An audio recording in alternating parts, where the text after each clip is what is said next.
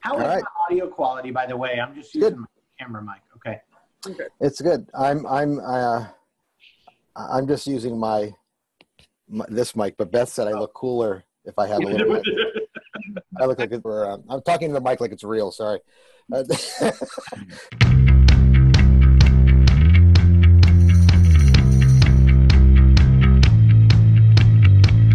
Howdy. Welcome to the Idea to Impact podcast. Today, we have Christopher Scotty, who is a serial entrepreneur and longtime supporter of the innovation ecosystem here in Texas. He has over 25 years of experience founding, growing, and coaching emerging technology companies through relationships with private businesses and economic development organizations, as well as government and higher education institutions. His biggest strength is the ability to play in both the technical and the business worlds and act as a connector between the two. You're really going to enjoy this one, so let's get started.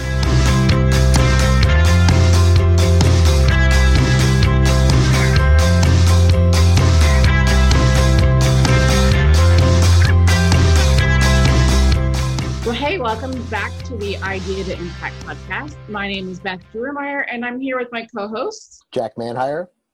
And today on the show, we have Chris Scotty, who uh, works with TEES here at Texas A&M, and his goal, his mission is to really support TEES in commercializing some of the amazing technology that they have coming out of uh, that program.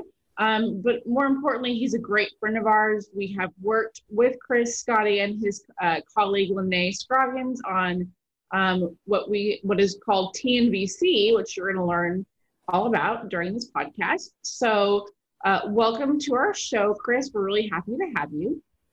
Great to be here. And yeah, so we're going to start with the question that we like to ask um, our guests. In um, that is, when is the first memory that you have of being, or first taste that you got of being an entrepreneur? Ooh, man, that's a good one. Um, you know, I didn't know it at the time, but you know, when I was growing up in, let's say, end of, end of elementary school, beginning of middle school, um, we lived on a golf course in California, and um, my dad used to give me um, some of his old golf balls or golf balls that he'd win in some tournament or whatnot. And I would go out and sell them at the tee box. It was shortly, you know, like a little little distance from our from our house. And so I got my first taste of uh, entrepreneurship by by selling golf balls um, and uh, using that money to uh, kind of go out and get some cool things of my own. So it was a neat little experience, and it kind of gave me the the kind of beginning of the entrepreneurial bug that has permeated the rest of my of my life. Wow. How long did you do that?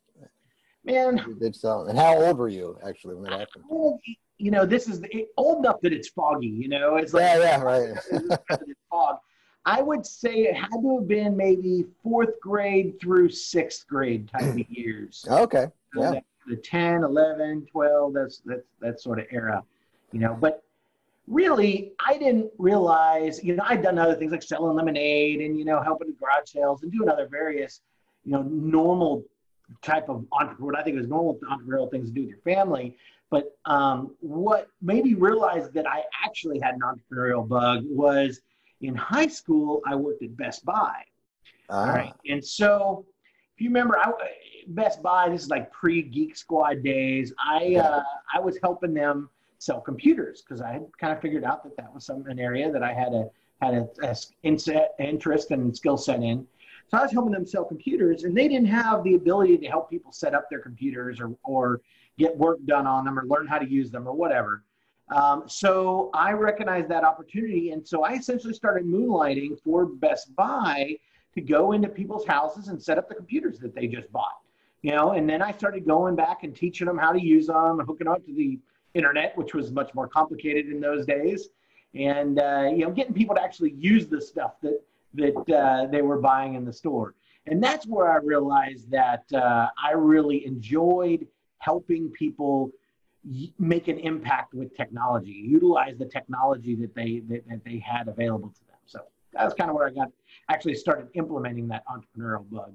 So you're like proto proto Geek Squad, but on your own on Yeah. your own uh, side. That's Rogue. pretty cool. Rogue Yep. Geek Squad. Yeah, right. Back when Geek Squad really, you know, yet you had a when being a geek cost you something, right? That that's, that's now it's cool. Um, that's awesome. That's awesome. I wonder if they came up with the idea from you somehow. Yeah, I don't know, but I'm sure if I'd worked there for very much longer, I probably would have gotten in trouble because my business really started taking off, and then they started doing in-house work. So yeah, Right, that's oops. probably got- like, Conflict. well, that's cool because I, you know, so you're kind of on a, a different side of, you know, what we've had on this show, where you know we've had we've had quite a few inventors on here who are the ones doing the research. But you're on that. I mean, you're you're on you're on their side, but you're kind of in a different position where you're you're not the person that's creating the inventions, but you're the person that's helping them make the impact. I think we've kind of learned throughout this podcast that you can't do it on your own. Sure. Um, and that's one, and that's one of the themes of TNVC, right? Is that you need networks, you need support. Um, so I, I'm just curious. I think everyone kind of has a different definition of what the word entrepreneur or entrepreneurship means. So, what does that word mean to you? You know, to me, it's identifying. It's, it's a whole suite of things for the reality, but for, for to try and distill it down, to me, it's identifying um, a gap um, or a or a need in the market, um, and then coming up with something new to fill it. Now, that doesn't necessarily mean you're going to go invent this widget in your garage. It might be recognizing that there is a technology that might have another purpose or might be emerging from um, a piece of research uh, that you can then plug in uh, to fill that that gap out in the marketplace. Interesting. And you're the entrepreneur entrepreneur in residence is one of your probably many titles. Is that correct? Yep. Yeah, I fill a few different roles. and bringing that to Texas A&M, um, you know, how, how did you find Texas A&M, especially on the you know in the TEES arena where where, where you're working? Um, was there were there were there gaps even within the education of entrepreneurship that you had to fill as that entrepreneur in resident, as that instructor, that mentor, et cetera? And tell us about what that that landscape looked like and maybe what it looks like now. And I had such a weird trajectory to end up where I am. It's, it's Okay. crazy. Um, and, you know, I, I'd say I didn't find this. This found me. I mean, if you'd asked me 10, 15 years ago, as I was wrapping up my first company, my first computer company, um, and I, I was wrapping up and, and, and selling it, if you'd ask me if I thought I was going to end up working for the university, the state state government, effectively, I would have said no way. right. Um, I mean that. I mean, heck, I, I didn't finish going to school. All right? I started my company while I was going to college. I mean, I've finished it since, but yeah, I didn't finish my degree at A and M. Um, I uh, I started my company while I was going to school at A and M, and then uh, left school to run my company because I couldn't succeed at both. And so I saw my trajectory at that point as being, oh, I'm going to go start more companies. I'm going to go help other people start Right. and I had you know this idea of being a consultant and helping helping other people do um, do things with their ideas. And yes, I saw that at the point, but I thought I was going to do that like externally. And I started to help with on the periphery of Texas A&M um, in in the uh, in the days where there really was no new venture program. Mm. So um, where tech commercialization w- would identify something, you know, a, a technology that might need some external help, whether that be funding or leadership or just, hey, let's do some market discovery and figure out where this thing would plug in. I would go in and try to help those um, pre-companies in many cases, uh, often led by really smart people that had no idea how to run a business Hmm. and I'd go in and help them um, try to navigate those waters. And as I was doing that, I ended up um, doing a few different things, running a community incubator, and also helping to run the Aggie Angel Network, uh, which was is our kind of in-house or affiliated angel network for um, technology startups. And I ended up in a discussion with one of the angel investors that was there, who also happened to be employed by um, TEES, right? Texas A&M Engineering Experiment Station, and he's a, a commercial commercialization rock star in his own right. That's Duncan Maitland. Mm-hmm. Um, right. Dr. Dr. Maitland has spun out several companies. The the um, most prolific is something called um, uh, Shape Memory Medical, uh, which has now gone on to raise 20 plus million and has wow. just had its first uh, aneurysm fighting technology um, get FDA clearance.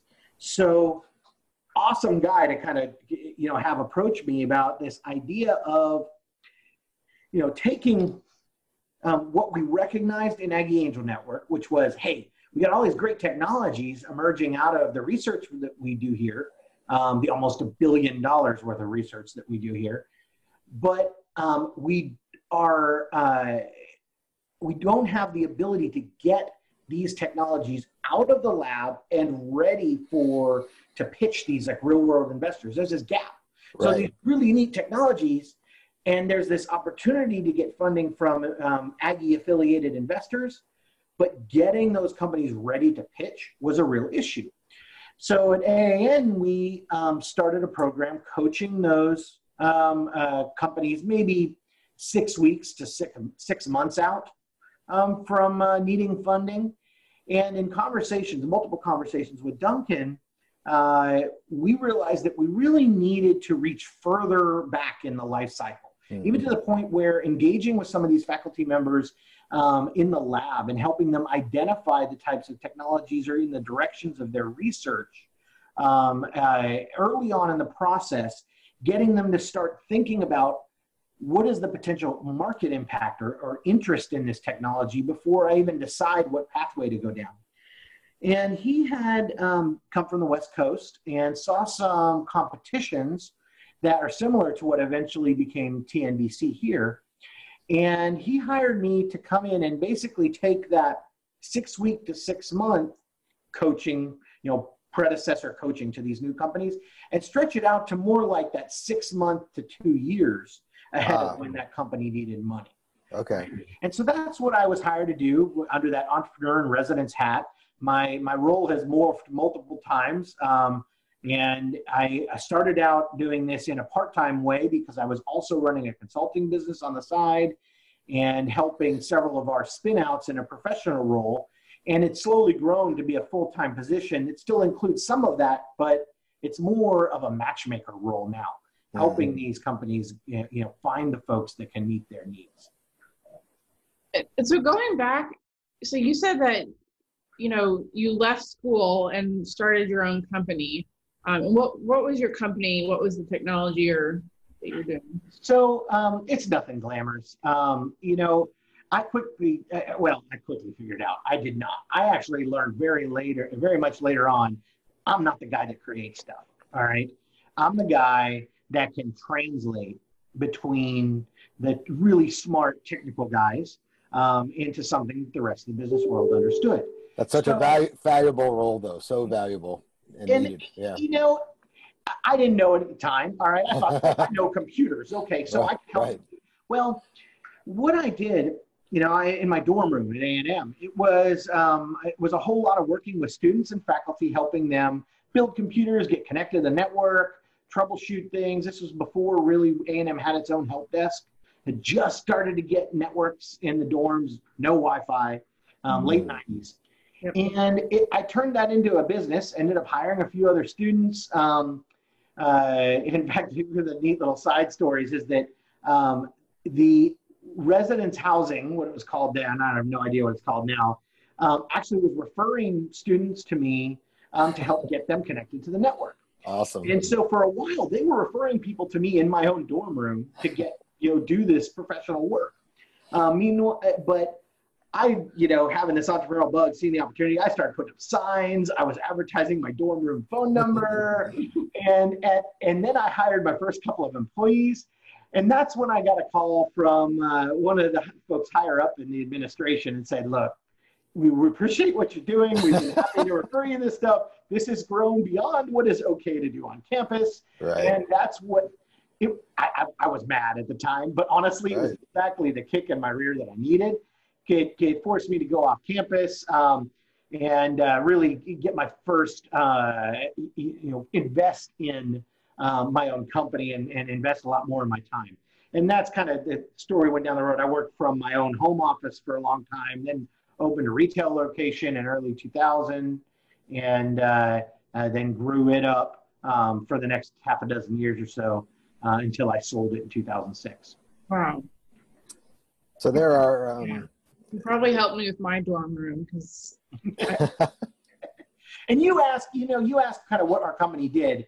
That was the early days. What we recognized um, fairly quickly was that um, there was honestly a lot more money, a lot more of an opportunity uh, um, in the uh, B2B space. Okay. That was helping other small businesses, think mom and pop shops that might have multiple locations, um, doctors' offices, clinics, that kind of thing, going in there and helping them navigate this, this technology landscape.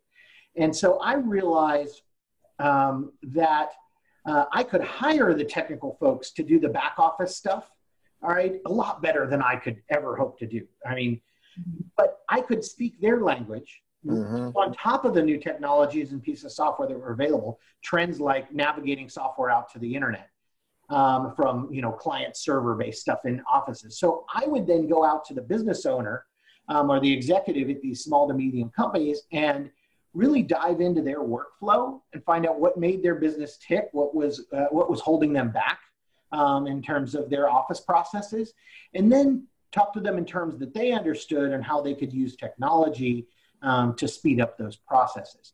And that's what our company did for um, its most profitable years, where we uh, we grew very quickly, won a few Aggie 100s, and uh, uh, started helping folks even beyond this uh, immediate region that we live in now.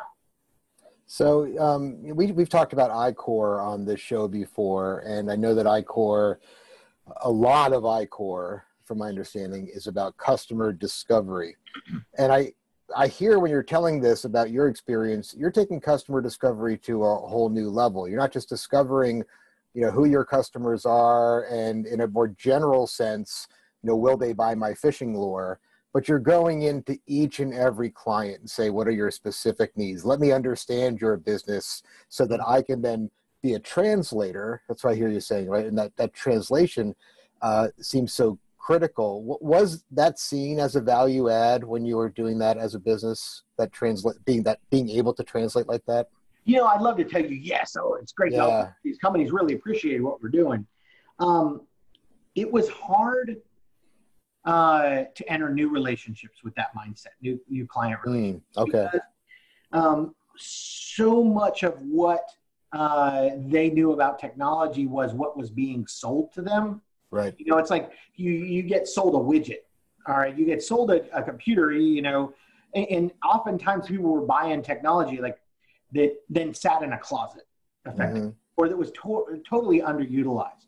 So a lot of what I had to do, which was a great precursor to my experience with I-Corps, so remind me to get back to that yeah but sure. this this idea of going in and understanding um, the model the client model what they you know their business model is so extremely important because then you can pick the pain points all right and cherry pick the technologies to to to fix those pain points. So then you're not selling someone a new computer. You're not Right. selling them um, you know some piece of technology. What you're doing is selling them a solution to their particular pain point.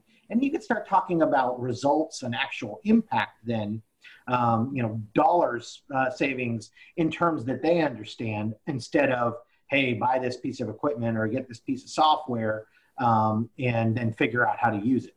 Sort of, was that was that a harder sell? I'm, I'm trying to remember back to my my tax attorney days when I had my own practice, and I always thought similar to what you're saying that it would be better if I were to get in there and help them fix their long term problems in addition to their problem with the IRS that they're having, for instance, right now.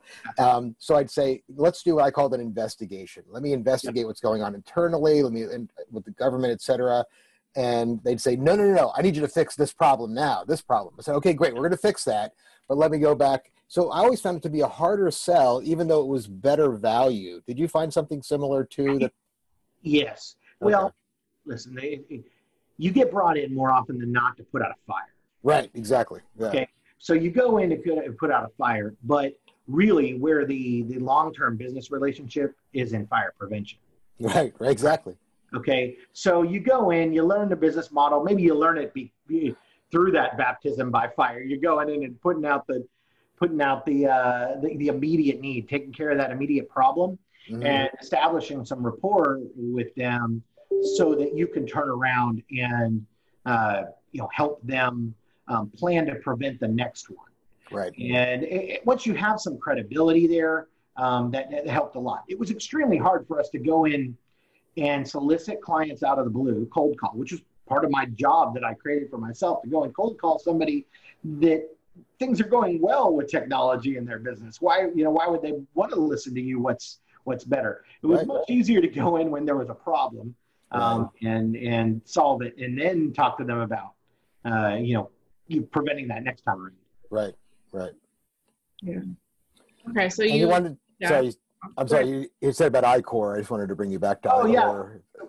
Back to that. You know, I-Corps. Uh, it, it, I learned a ton from I-Corps. I mean, my exposure to NSF's I-Corps program um, was a really eye-opening experience for me in many ways. Um, in taking, making me realize that some of these experiences that I had had in the business world myself were applicable to this pre-company, really nascent um, technology emerging from a lab ecosystem. Because what you had to do, what I, what really my role as an entrepreneurial lead when helping these I-Corps teams, I'd go in with this, um, with, with, these uh, really smart faculty researchers or, or postdoctoral um, graduate research types that really had only thought in terms of their lab, very little in terms of what the market. And what I had to in many cases force them to do was to get out and actually talk to potential customers. Talk to maybe who maybe start out with who they thought the potential customer was but actually realize that you know i remember back to a battery technology they thought they were going to be uh, you know going into electric vehicles. Well they went out and talked to electric vehicles. No that wasn't who was really interested in their um, you know lighter weight batteries um, this this new technology um, and so they went and talked to a few different a few different types of battery users and realized that lighter weight batteries didn't have applicability to things that sat on the ground. It had applicability to things that flew. Ah. Um, so you, we iterated that down and ultimately figured out that commercial drones were the application in, in, that, okay. in that scenario. You know, totally different market than what they had originally envisioned, um, and that had some very specific needs. And the cool thing about I-Corps um, that I'll just add in here, um, what sold me on that idea of a program was not that, hey, we solved or we figured out a market for this specific product. It was that um, on the plane ride back, uh, this is where the light bulb went off for me. Um, I turned across the aisle to the PI, or who had, the principal investigator, guy who invented this battery technology, and um, you know said, you know, something to him about how I was sorry to, you know, hear that his technology was a no-go because he had mm. learned that his technology needed some more work in the lab, figuring out how it could be mass produced before he could pursue that, you know, commercial drone or whatever market.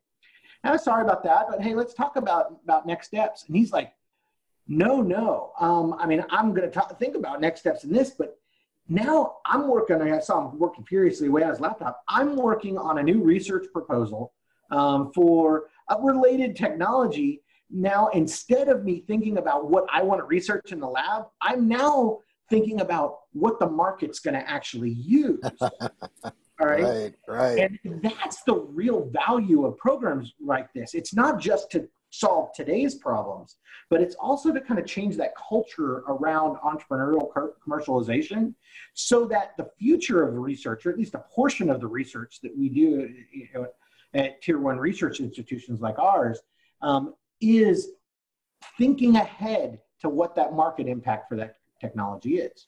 And so often, I know in academe, and, and all of us have been within it uh, long enough to probably pick up on this, is that uh, we are with, with, academic freedom and everything, which is, uh, you know, I, I stand by all of that. I support it, but it also has some baggage that suggests I'm not going to let anybody dictate what I'm going to be working on, including the market. Right. And the market might even be some type of dirty money thing. So I'm going to do a pure thing over here. and then to have that paradigm shift that you experienced, you know, Mhm. Chris, on that plane, to say, wait a second, not only is it not like a dirty thing, but I can actually be doing some real good here. Otherwise, this pure thing is going to be in my closet somewhere, right?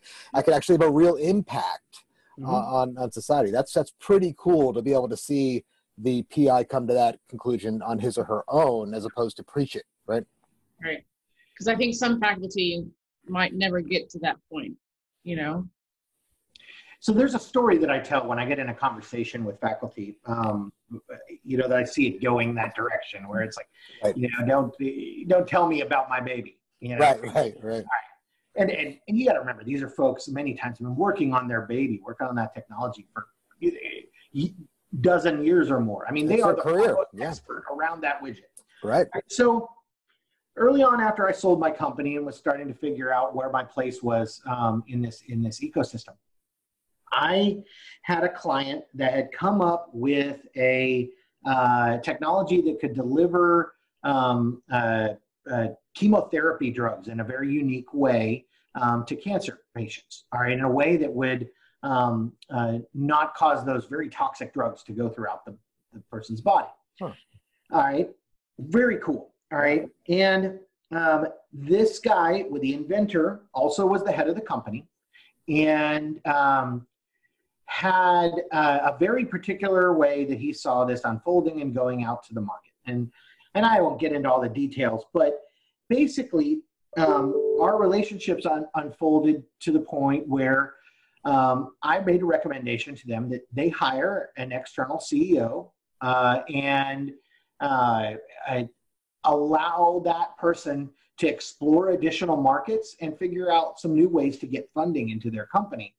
And um, the faculty, the, the researcher who was not a faculty member, um, this was someone external to A&M, that, that researcher, that inventor decided, you know, no, I have this particular way, way I see this unfolding. I want this to impact, um, in his case, pediatric market first, and um, which was laudable. I mean, he saw a real need. I mean, it was a very compassionate. I want this to Mhm. to affect of uh, um, uh, you know these folks kids. first. Yeah. Yeah, kids Yeah. with cancer.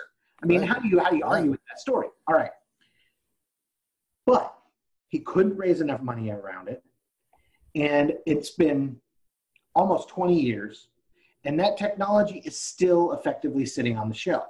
Hmm.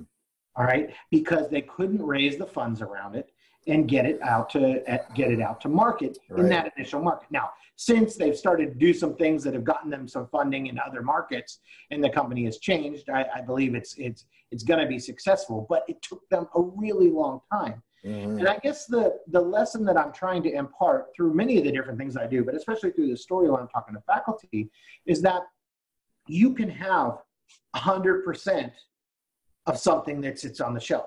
You've got that now. You keep going down that path. I believe chances are you're going to keep that 100% of that piece that sits on the shelf. Or you can have 20% or half of, or whatever the, the split is, of a bigger, a much bigger pie that actually makes an impact in society, that uh, you know is viable and goes out to market, and you play a role in as part of the team if you want, but that you give up some of in order to actually increase the size of that pie and ultimately that impact on society. And so I use variations of that that story and that philosophy, if you will, in, in many of the different things I do. Mhm.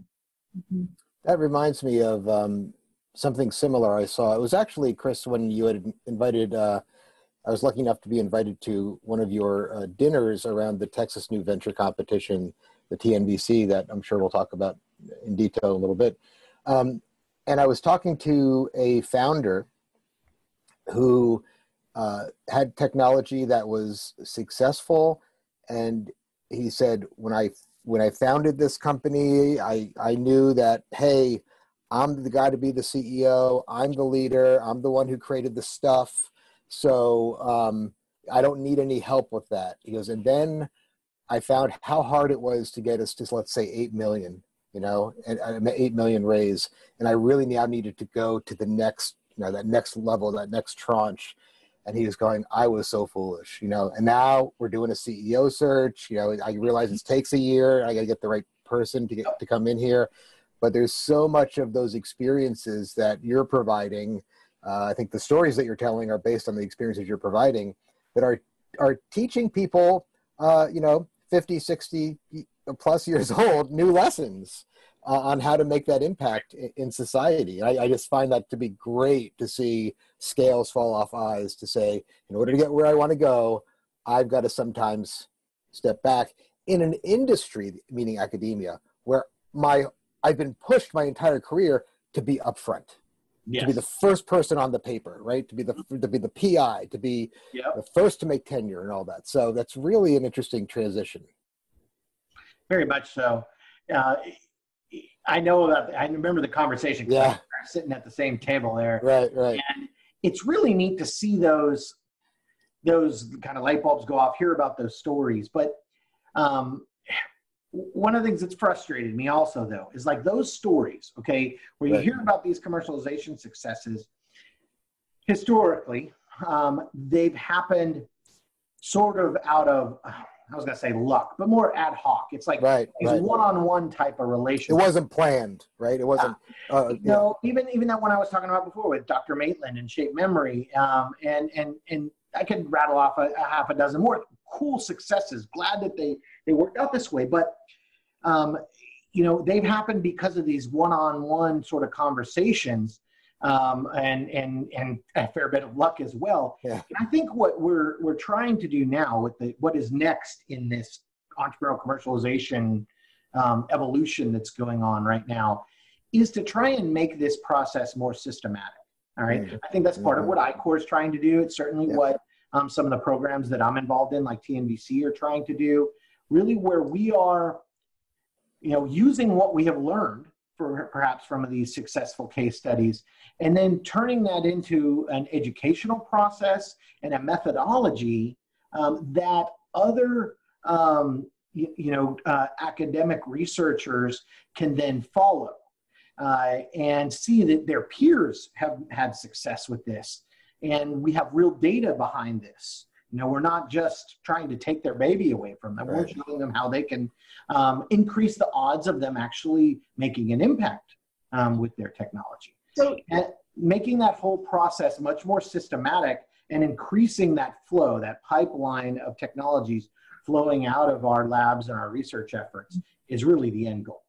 I guess I just have a hard time like visualizing how um, you know it can how can it be systematic when I feel like everybody's, you know, the technologies are all different. Every, you know, everybody's story is a little bit different, but you're saying that, yes, that's true. However, when it comes to the business side of things, there are certain things that are systematic that have to be done that, you know, need to be taken care of to move forward. You know, systematic is an easy way to explain this. It's a kind of it's, it's, it's much easier to talk about than it is to implement. But I can demonstrate through an example. All right, so this is particularly applicable to faculty who love um, love data. All right, and they hate to be told what to do. All right, so you know you go in and uh, we we've looked at now six years of our new venture competition. All right, and we look back at the data that we have, and we know certain characteristics about the the companies that have participated, both those that have failed and those that have succeeded, um, both in our competition and then beyond. And we, you know, asked some questions, almost like an interview at the beginning about what's the status of their technology, who is their management team, um, and uh, learn a little bit about those management team members. And one of the things that we can do now is go back and look at match up those characteristics. Um, in this case, uh, do they do they have a management team that is of more than one? All mm-hmm. right. And and of that management team um, does it have both technical and business elements? Mm. all right. And we know that more than 90% of the finalists all right these are the, the top six in the state of texas top six um, you know science and engineering based companies in the state of texas. More than 90% of those have what uh, we term as a as a diverse management team. right? And so when you can take statistics like that and then make that a milestone, all right, when you're talking to um, a, a, a, research team around uh, that's interested in, in commercializing their technology and tell them, all right, at some point, before you go and raise private funds, before you go out and reach you know get get enough money to be able to take your technology closer to to market you're going to um, need to seriously consider following in the footsteps of these other companies that have proven that this methodology works. And you show them the numbers. All right, you show them, hey, this isn't just you know Chris Scotti giving you this advice, uh, you know, uh, out, out of his own interests. This is proven. Hey, we've got a bunch of data now that shows if you do these things, you will increase your likelihood substantially of being able to make impact with your technology. And it's implementing other things like that, other tools like uh, using the, the lean canvas model, mm-hmm. uh, uh, which I-Corps has, has fully embraced, um, and now the, the, the, venture world has as well, going through and, and, and filling different milestones where you're not only thinking about the progression of your technology, but you're also thinking about how is your technology going to scale? How's it going to be manufactured? How's it going to get to market? who is the customer you know it's not always the same person as the user of your technology mm-hmm. you know, who's writing you the check right, conversations right. um, what regulatory issues do you need to think about all those different hurdles and if you can put those into a um, incubation or acceleration process and uh, actually have these elements it's not a one size fits all so, you know obviously you know, medical devices are going to need to think about different regulatory things than a cybersecurity technology. But you have these different checkboxes at the different stages. You know, all of a sudden, hey, we're talking about a system here. We're mm-hmm. talking about something where we've already thought about the potential pitfalls. We've already thought about the solutions to those pitfalls, and we can show you here are how other um, uh, predecessors, you know, peers, have navigated these pitfalls previously. And the idea here is to help more of these technologies get out to market. But there's a corollary. As you go through this process, you're also going to recognize the ones that are probably not going to make it. Right, all right. Right. And it, it's always hard to, to hear that your, your, baby's ugly, you know? Yeah. Um, but that is a very valuable thing to hear. All right. Because it's freeing in a way, because, all right, instead of going three more years trying to pursue this, you know, this technology, this this uh, uh, potential opportunity, you can now take what you learned, go back and pivot, um, and uh, not invest your energy in something that's ultimately not going to be success. You realize that early, you save money and you save a whole lot of time. And I remember Omar Omar talking about uh, Omar Hakim about how you know he you know, he's been involved with Aggie Angel uh, investors and talking about you know they would you know they they've had a guy that you know he failed five times and he was on like his fifth company. And but the guy you know it it almost gave him more clout because you know they knew that he had learned something from each of those five failures and he was mm. continuing to to push forward with new ventures and new technologies. But you know like you learn so much when you learn that your baby is ugly and that you can you know pivot or move on to something else like there's there's value in that. Oh there certainly is. Yeah that you know, it reminds me back of my uh, my uh, computer company days. Um, the best clients were usually ones that had a failure already right. you know with, with, some other big box uh, company or you know big computer maker um, and it, it, went south for whatever reason.